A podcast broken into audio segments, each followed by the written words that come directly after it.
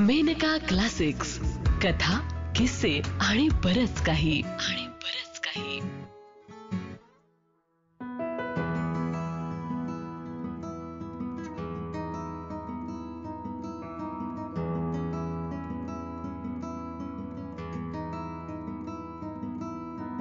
कथा सावज.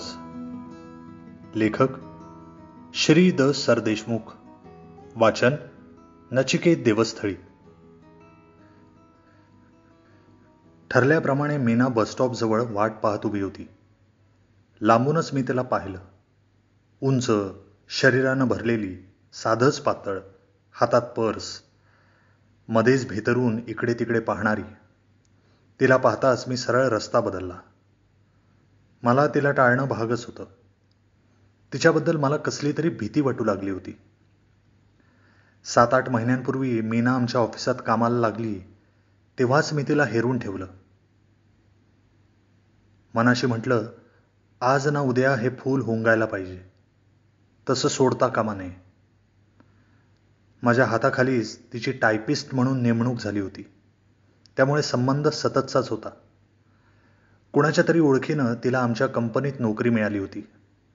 नाहीतरी आमच्या कंपनीसारख्या पॉश कंपनीत अशा बाईला नोकरी मिळणं मुश्किलच होतं. तिचं शिक्षण जेमतेम मॅट्रिक होतं. इंग्रजी तर महाभयानक होतं. एकूण कामाचा उरकही बेताचाच होता. नाही म्हणायला रूप मात्र होतं. मला तेवढं पुरेसं होतं. पण माझ्या मनाला एक खंत होती. जे काय रूप होतं ते मीना खुलवत नव्हती सजवत नव्हती. अगदी साधी राहायची ती. एक लांब वेणी. डोक्यात कधी फूल नाही की डोळ्यात काजळ नाही. पातळही साधच. पण निसर्गानं आणि तारुण्यानं तिच्या शरीराची जी खुलावट केली होती ती मात्र तिला लपवता येत नव्हती. माझ्यासारख्या दर्दी माणसाच्या नजरेतून ही शरीराची नवाळी सुटणं शक्य नव्हतंच. फक्त एका गोष्टीचं कुतूहल वाटत होतं की या साऱ्या यौवन संपदेला एक अतिव उदासीनतेचा तरल पडदा वेढून राहिला होता. तो दूर केल्याखेरीज कसलंच रसपान शक्य नव्हतं. पण एक दिवस अचानक या विरक्तीचं कारण कळलं. एक दिवस अचानक ती माझ्या टेबलाशी आली आणि पदर बोटाला गुंडाळत उभी राहिली. येस. डोळ्यावरचा चष्मा दूर करीत मी म्हटलं मला जरा लवकर घरी जायचं आहे मुलगा आजारी आहे. मुलगा? मी या शब्दांनी दसकलो मी सहज तिच्याकडे पाहिलं आणि म्हटलं आपल्या नजरेतून हे सुटलं कसं? हां हो. केवढा आहे तुमचा मुलगा? पाच वर्षाचा आहे. आणि मिस्टर तीन वर्षापूर्वीच ते अपघातात आणि तिने डोळ्याला पदर लावला. हो आय एम व्हेरी सॉरी तुम्ही जा. पण उद्या मात्र या. तेवढं स्टेटमेंट उद्या जायलाच हवं. निश्चित येईन. थँक्यू थँक्यू व्हेरी मच आणि ती लगबगीनं वळली. तिनं टेबल आवरलं. पुन्हा एकदा वळून माझ्याकडे पाहिलं आणि ती ऑफिसच्या बाहेर पडली. मी तिच्या दूर जाणाऱ्या पाठमोऱ्या आकृतीकडे पाहत राहिलो. क्षणभर तिच्या पाठमोऱ्या देहाचं सौंदर्य नजरेत ठसवत होतो आणि मनात हिशोब करत होतो. म्हणजे मीना विधवा होती तर. मग प्रकरण तसं साधं होतं. थोडंसं अवघड असलं तरी कारण तिनं एकदा देहाचं सुख भोगलं होतं. कदाचित त्याची चव तिच्या मनात कुठेतरी अजून रेंगाळतही असेल. तिला थोडी फुंकर घातली पाहिजे. दुसऱ्या दिवशी ती लवकर ऑफिसला आली. असल्या बाळबोतपणाची कल्पना असल्यानं मीही लवकरच आलो होतो. मला पाहून तिला थोडंसं आश्चर्य वाटलं. पुसटसं हसलीही तिचे दात शुभ्र होते आणि ओठ फिकट असले तरी सेक्सी वाटत होते. कशी काय आहे तुमच्या मुलाची तब्येत? ठीक आहे आता. काल जरा ताप आला होता. घरी कोण पाहतं त्याच्याकडे? माझी आई. मी आईकडेच असते. आणखी कोण कोण आहे? आम्ही तिघंच आहोत.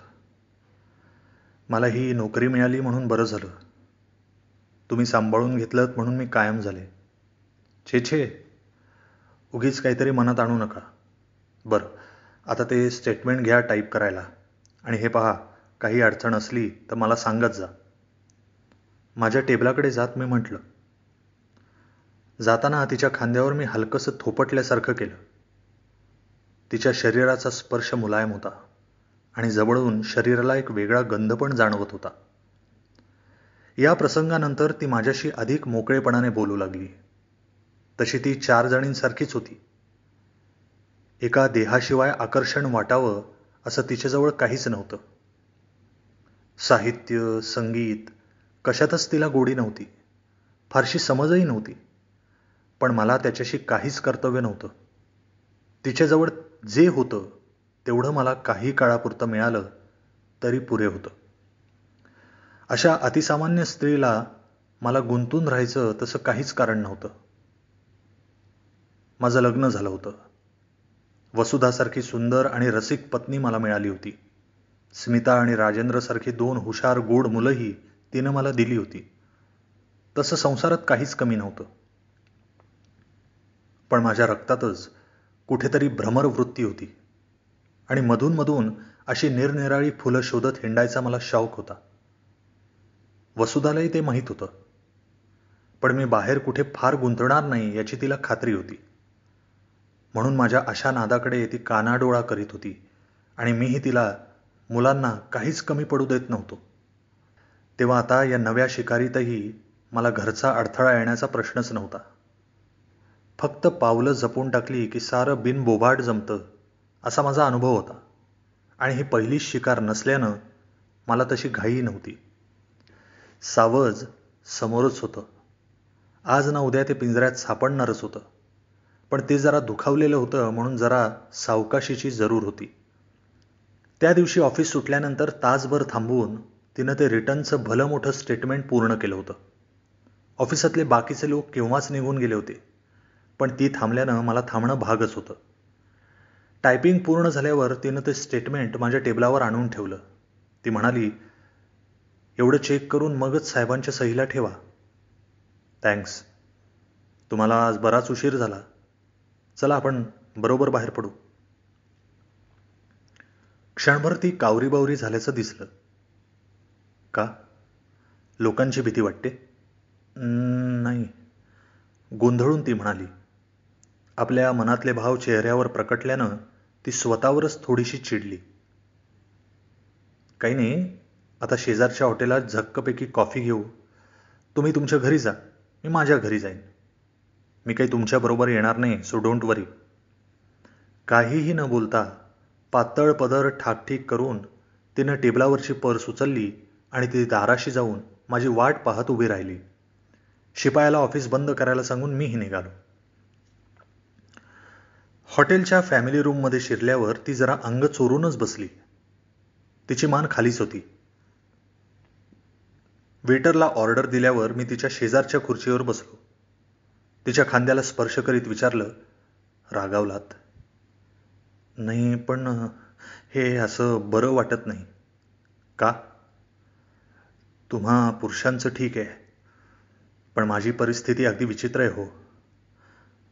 मला माहिती आहे मी दिसायला बरी आहे पण मी एका मुलाची आई आहे त्यातून विधवा आहे. लोकांच्या नजरांना तोंड देणं फार अवघड असतो. तिच्या डोळ्यात पाणी तरळलं. हो हो. माझ्यामुळे तुम्हाला एवढा त्रास होत असेल तर मी बोलणार नाही तुमच्याशी. नाही तसं नाही हो. माझा हात धरीत तिने माझ्याकडे पाहिलं. हृदयातली सारी वेदना तिच्या नजरेत गोळा झाली होती. हे पहा मीना. तिला एकेरी नावानं संबोधित मी म्हणालो. जग फार पुढे गेलंय. जुन्या कल्पना रूढी यांना चिकटून राहून असं आयुष्य जाळण्याचं कारण नाही. आणि तुम्ही कसंही वागलात तरी जगाला त्याची पर्वा नसते. तुमचं वय काही फार नाही. हे पहा हे आयुष्य एकदा लाभतं. माणसानं ते पुरेपूर उपभोगावं. तेवढ्यात मागवलेले पदार्थ वेटरनं टेबलावर ठेवले आणि तो निघून गेला. माझा हात हातात धरून मीना तशीच बसून होती. तिनं मान खाली घातली होती. करा सुरुवात. तिनं नुसतीच नकारार्थी मान हलवली. खा ना पुन्हा तिनं तशीच मान हलवली. वेडी. मी माझा हात तिच्या हातातून सोडवून घेतला. डाव्या हाताचा विळखा तिच्या भोवती घालून जवळ उडली. उजव्या हाताने तिची हनवटी वर केली आणि तिच्या ओठांवर ओठ टेकले. ती क्षणभर सुन्न झाली. मग तिच्या ओठावर हसू फुललं. मी बशीतल्या केकचा तुकडा मोडून हलकेच तिच्या तोंडात घातला. बऱ्याच वेळानं आम्ही उठलो. ती निघून गेली. जाताना ती प्रसन्न वाटत होती. तिच्या हालचाली जलद झाल्या होत्या. डोळ्यात एक नशा चढली होती. तिच्या पाठमोऱ्या आकृतीकडे पाहत मी विचार करीत होतो. सावज बरंच जवळ आलं होतं. आता फार थोडं अंतर उरलं होतं. मजल ओठापर्यंत आलीच होती. पुढची वळणं तशी अवघड नव्हती. त्या दिवसापासून तिचं माझ्याशी वागणं बरंच मोकळेपणाचं झालं. कुणाच्या लक्षात येणार नाही अशा रीतीनं ती माझ्याकडे पाहून हसू लागली. कधीमधी आपण होऊनच मला चहाला बोलवू लागली. फॅमिली रूममधली चुंबनं ही तशी अपूर्वाईची गोष्ट उरली नव्हती. कधीतरी तिनं एकदा माझ्या बायकोचा प्रश्न काढला होता. आपलं असं वागणं हा तिच्यावर अन्याय असल्याचं ती काहीसं म्हणाली होती. तेव्हा मी हसून म्हटलं होतं पापपुण्याच्या या कल्पना आता पुराण्या झाल्या. माझ्या बायकोला याचं काही वाटणार नाही. तुमची बायको असं दुसऱ्या कोणाशी वागली तर? मीनाच्या या अचानक आणि अनपेक्षित प्रश्नानं मी गोंधळून गेलो. पण लगेच सावरून मी म्हटलं होतं माझ्यासारखा पुरुष असताना तिला दुसऱ्या कुणाची आवश्यकता भासेल असं मला नाही वाटत. आणि तिने परत असला गैरसोयीचा प्रश्न विचारू नये म्हणून चटकन तिला जवळ ओढलं होतं. एक दिवस अचानक सकाळी वसुधाचं काही काम निघाल्यानं मी ऑफिसला जाऊ शकलो नाही. मीनालाही मला निरोप कळवता आला नाही. दुसऱ्या दिवशी ऑफिस सुटल्यावर फॅमिली रूममध्ये आमची गाठ पडली तेव्हा मीना बरीच रागावली होती. येणार नव्हतात तर कळवायला काय झालं होतं? अगं जमलंच नाही. अचानक वसुधानं काहीतरी काम काढलं. तुमचं बरं आहे. तुम्ही दोन्ही डगरींवर हात ठेवून आहात. मूर्खासारखं बोलू नकोस. मी खुर्चीवरून उठत म्हटलं तिनं पटकन माझा हात धरला. माफ करा. मी चुकले. माझा काय अधिकार आहे असं बोलायचा? नितीनं डोळ्याला रुमाल लावला. हे पहा इथं रडू नकोस. लोकांना वाटायचं तुला मारलं बिरलं की काय? नंतर चहा पिऊन काही न बोलताच मी बाहेर पडलो. तीही माझ्या मागोमाग निघाली. मी तिच्याकडे न बघताच घराच्या दिशेने चालू लागलो.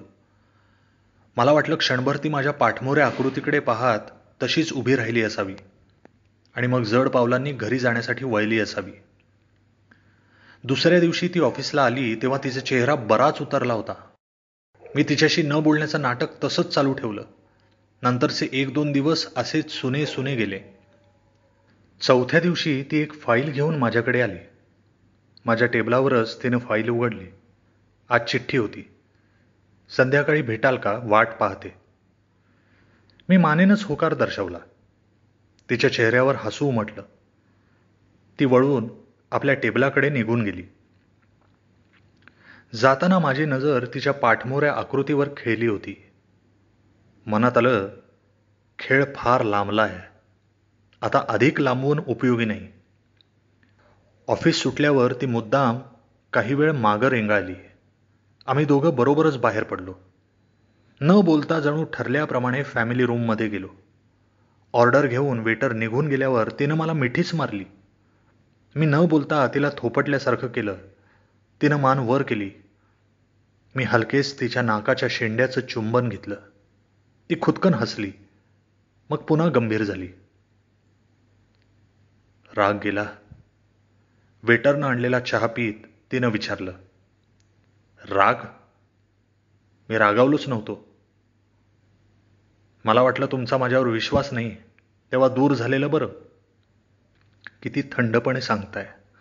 आणि माझा विश्वास नाही असं मी केव्हा म्हणाले? तसं नसतं तर डगरींची भाषा काढलीच नसती तुम्ही. तुम्ही आज एवढा दुरावा का? हे आहोजाहो कशासाठी? आपण खरं तर तेवढ्याच अंतरावर उभे आहोत एकमेकांपासून. मग? मग काय? अंतर तोडू? तिनं खाली मान घालीत हलक्या आवाजात म्हटलं मला हवी ती घडी आली होती. सावज जाळ्यात सापडलं होतं पण घाई करून उपयोगाचं नव्हतं.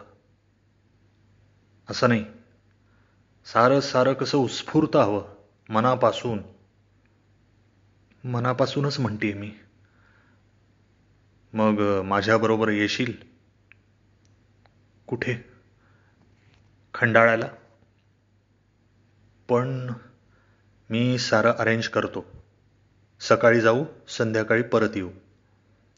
ऑफिस म्हटलं ना मी सारं बघतो म्हणून. खंडाळ्याच्या त्या हॉटेलातल्या खोलीत पोचताच मी तिला मिठीत घेतलं. असं काय? सारा दिवस तर मोकळा आहे. ती माझ्यापासून दूर होत म्हणाली. छे मी दिवसाचा एक क्षणही फुकट जाऊ द्यायला तयार नाही. आपण जरा वॉश घेऊ कपडे बदलू काहीतरी खाऊ. मला तर भूक लागली आहे ठीक ठीक. मी तिला मोकळं सोडलं आणि मी पलंगावर अंग झोकून दिलं. ती बाथरूममध्ये गेली. आत बराच वेळ पाण्याचा आवाज येत होता. ती बाहेर आली तेव्हा ती न्हावून आल्यासारखी दिसत होती. केस ओले होते. अंगाला साबणाचा मंद सुगंध येत होता. मी एक टक तिच्याकडे पाहत होतो. किती वेगळी दिसत होती ती. मला क्षणभर अकाली मरण पावलेल्या तिच्या नवऱ्याची कीव वाटली. जा तुम्ही वॉश घेऊन या. पण उठा म्हणते ना तिनं मला हाताला धरून उठवलं आणि बाथरूमच्या दिशेने ढकललं. आत बाथरूममध्ये तिची अंतर्वस्त्र पडली होती. ती पाहताच क्षणभर माझं मन चाळवल्यासारखं झालं. वाटलं असंच जवळ आणि तिचा थंड पाण्यानं स्नान करून मी बाहेर आलो तेव्हा ती कितीतरी वेगळी वाटत होती. कधी डोळ्यात काजळ न घालणाऱ्या तिनं डोळ्यात काजळ घातलं होतं. चेहऱ्यावर पावडरचा हलकासा हात फिरवला होता. आपले लांब सडक केस मोकळे सोडले होते आणि त्यात गजरा माळला होता. अंगोपांगाचं उठावदार सौंदर्य प्रकट करणारी नऊवारी साडी तिनं नेसली होती. तिच्या शरीराची सारी पुष्टता त्यातून प्रकट होत होती. कमरेला टॉवेल गुंडाळीत मी तिच्याकडे धावलो. मीना मीना. अस्पष्टसं पुटपुटत मी तिला मिठीत घेतलं. छे छे असं नाही. चांगला भांग पाडा अत्तर लावा. तुमच्यासाठी ते तिथे कपडे काढून ठेवलेत ते घाला. आणि मग इकडे माझ्याजवळ. मग मी तुमचीच आहे. मी नाराजीनं दूर झालो. तरी दूर होता होता तिच्या अंगावरून हात फिरवलाच. ती किंचित शहारली. मी टेबलावरचे कपडे पाहिले. परेड घडीचा स्वच्छ लेंगा जब्बा होता. हे कपडे तर माझे नव्हते. मी आश्चर्याने तिच्याकडे पाहिलं. मी सांडलेत मुद्दाम. तुम्हाला छान दिसतील. मी मनात म्हटलं शेवटी तर हे कपडे काढायचेच आहेत. होऊ दे तिच्या मनासारखं. कपडे करून भांग पाडून अत्तर लावून मी अधीरपणानं तिच्या जवळ आलो. क्षणभर तिने माझ्याकडे पाहिलं आणि मग ती माझ्या मिठीत शिरली. मी तिची चुंबनं घेत तिला पलंगाकडे आणलं. पलंगावर तिला झोपवून मी तिच्या शेजारी बसलो. हलके हलके मी तिची वस्त्र दूर केली. क्षणभर तिच्या अनावृत देहाकडे मी पाहतच राहिलो. वसुधापेक्षा हा देह अधिक आव्हान देणारा होता. मग हलकेच मी माझी वस्त्र उतरवली आणि तिच्या अनावृत देहाला माझ्या मिठीत घेतलं. हळुवारपणे तिच्या कानाच्या लालसर पाळीचा चावा घेतला आणि तिच्या तोंडातून अस्पष्टसा हुंका बाहेर पडला. इतका वेळ तिच्या देहाचं इतर वैभव पाहताना तिच्या चेहऱ्याकडे पाहायला मला वेळच झाला नव्हता. माझं लक्ष तिच्या चेहऱ्याकडे गेलं. ती रडत होती. तोंड दाबून रडत होती. का? काय झालं? सारा बेरंग झाल्यानं मी चिडलो होतो. रागावू नका. पण किती वर्षानं मला सहन होत नाही हो हे. मग मला बोलावलंच कशाला? पण पण वाटलं नव्हतं. काय वाटलं नव्हतं? त्यांची इतकी आठवण येईल म्हणून. त्यांची? म्हणजे ती आपल्या नवऱ्याबद्दल बोलत होती. त्याचा इथं काय संबंध? सारं सारं त्यांचं तर आहे. आणि तुम्ही तुमच्या त्यांच्या सवयीत किती साम्य आहे तेही असेच आणि ती पुन्हा रडू लागली. क्षणभर मी सुन्न होऊन तसाच बसून राहिलो. माझ्या घशाला कोरड पडली सारं अंग निळं पडल्यासारखं झालं अंगातलं सारं त्राणच निघून गेल्यासारखं झालं. मी मुकाट्यानं दूर झालो आणि कपडे करू लागलो. या ना या ना असं काय करता? ती विनवून म्हणत होती.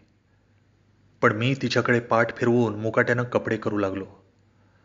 मला पुरेपूर कळून चुकलं होतं. मी तिच्या देहाचा कधीच उपभोग घेऊ शकणार नव्हतो. आता तिला पाहिल्यावर मला कधीच ते आकर्षण वाटणार नव्हतं. शरीर पेटणार नव्हतं. तिच्या नग्न देहापुढे मी असाच लुळा बनणार होतो. क्षणापूर्वी तिच्या धारदार अनावृत देहाकडे पाहताना अकाली मरण पावलेल्या तिच्या नवऱ्याची मला कीव वाटली होती पण आता त्याचा तिरस्कार वाटू लागला. द्वेष वाटू लागला. मेला कसला? तो तर तिला व्यापून उरला होता. ती माझ्यातही त्याला पाहत होती. माझ्या जाळ्यातलं सावज त्यानं कसं अलगद सोडवलं होतं. आता आपण ऐकलत श्री द सरदेशमुख लिखित नचिकेत देवस्थळी यांच्या आवाजात सावज. ही कथा एप्रिल एकोणीसशे पंच्याहत्तरच्या मेनका मासिकात पहिल्यांदा प्रकाशित झाली होती. ही मेनका प्रकाशनाची दोन हजार बावीसची प्रस्तुती आहे.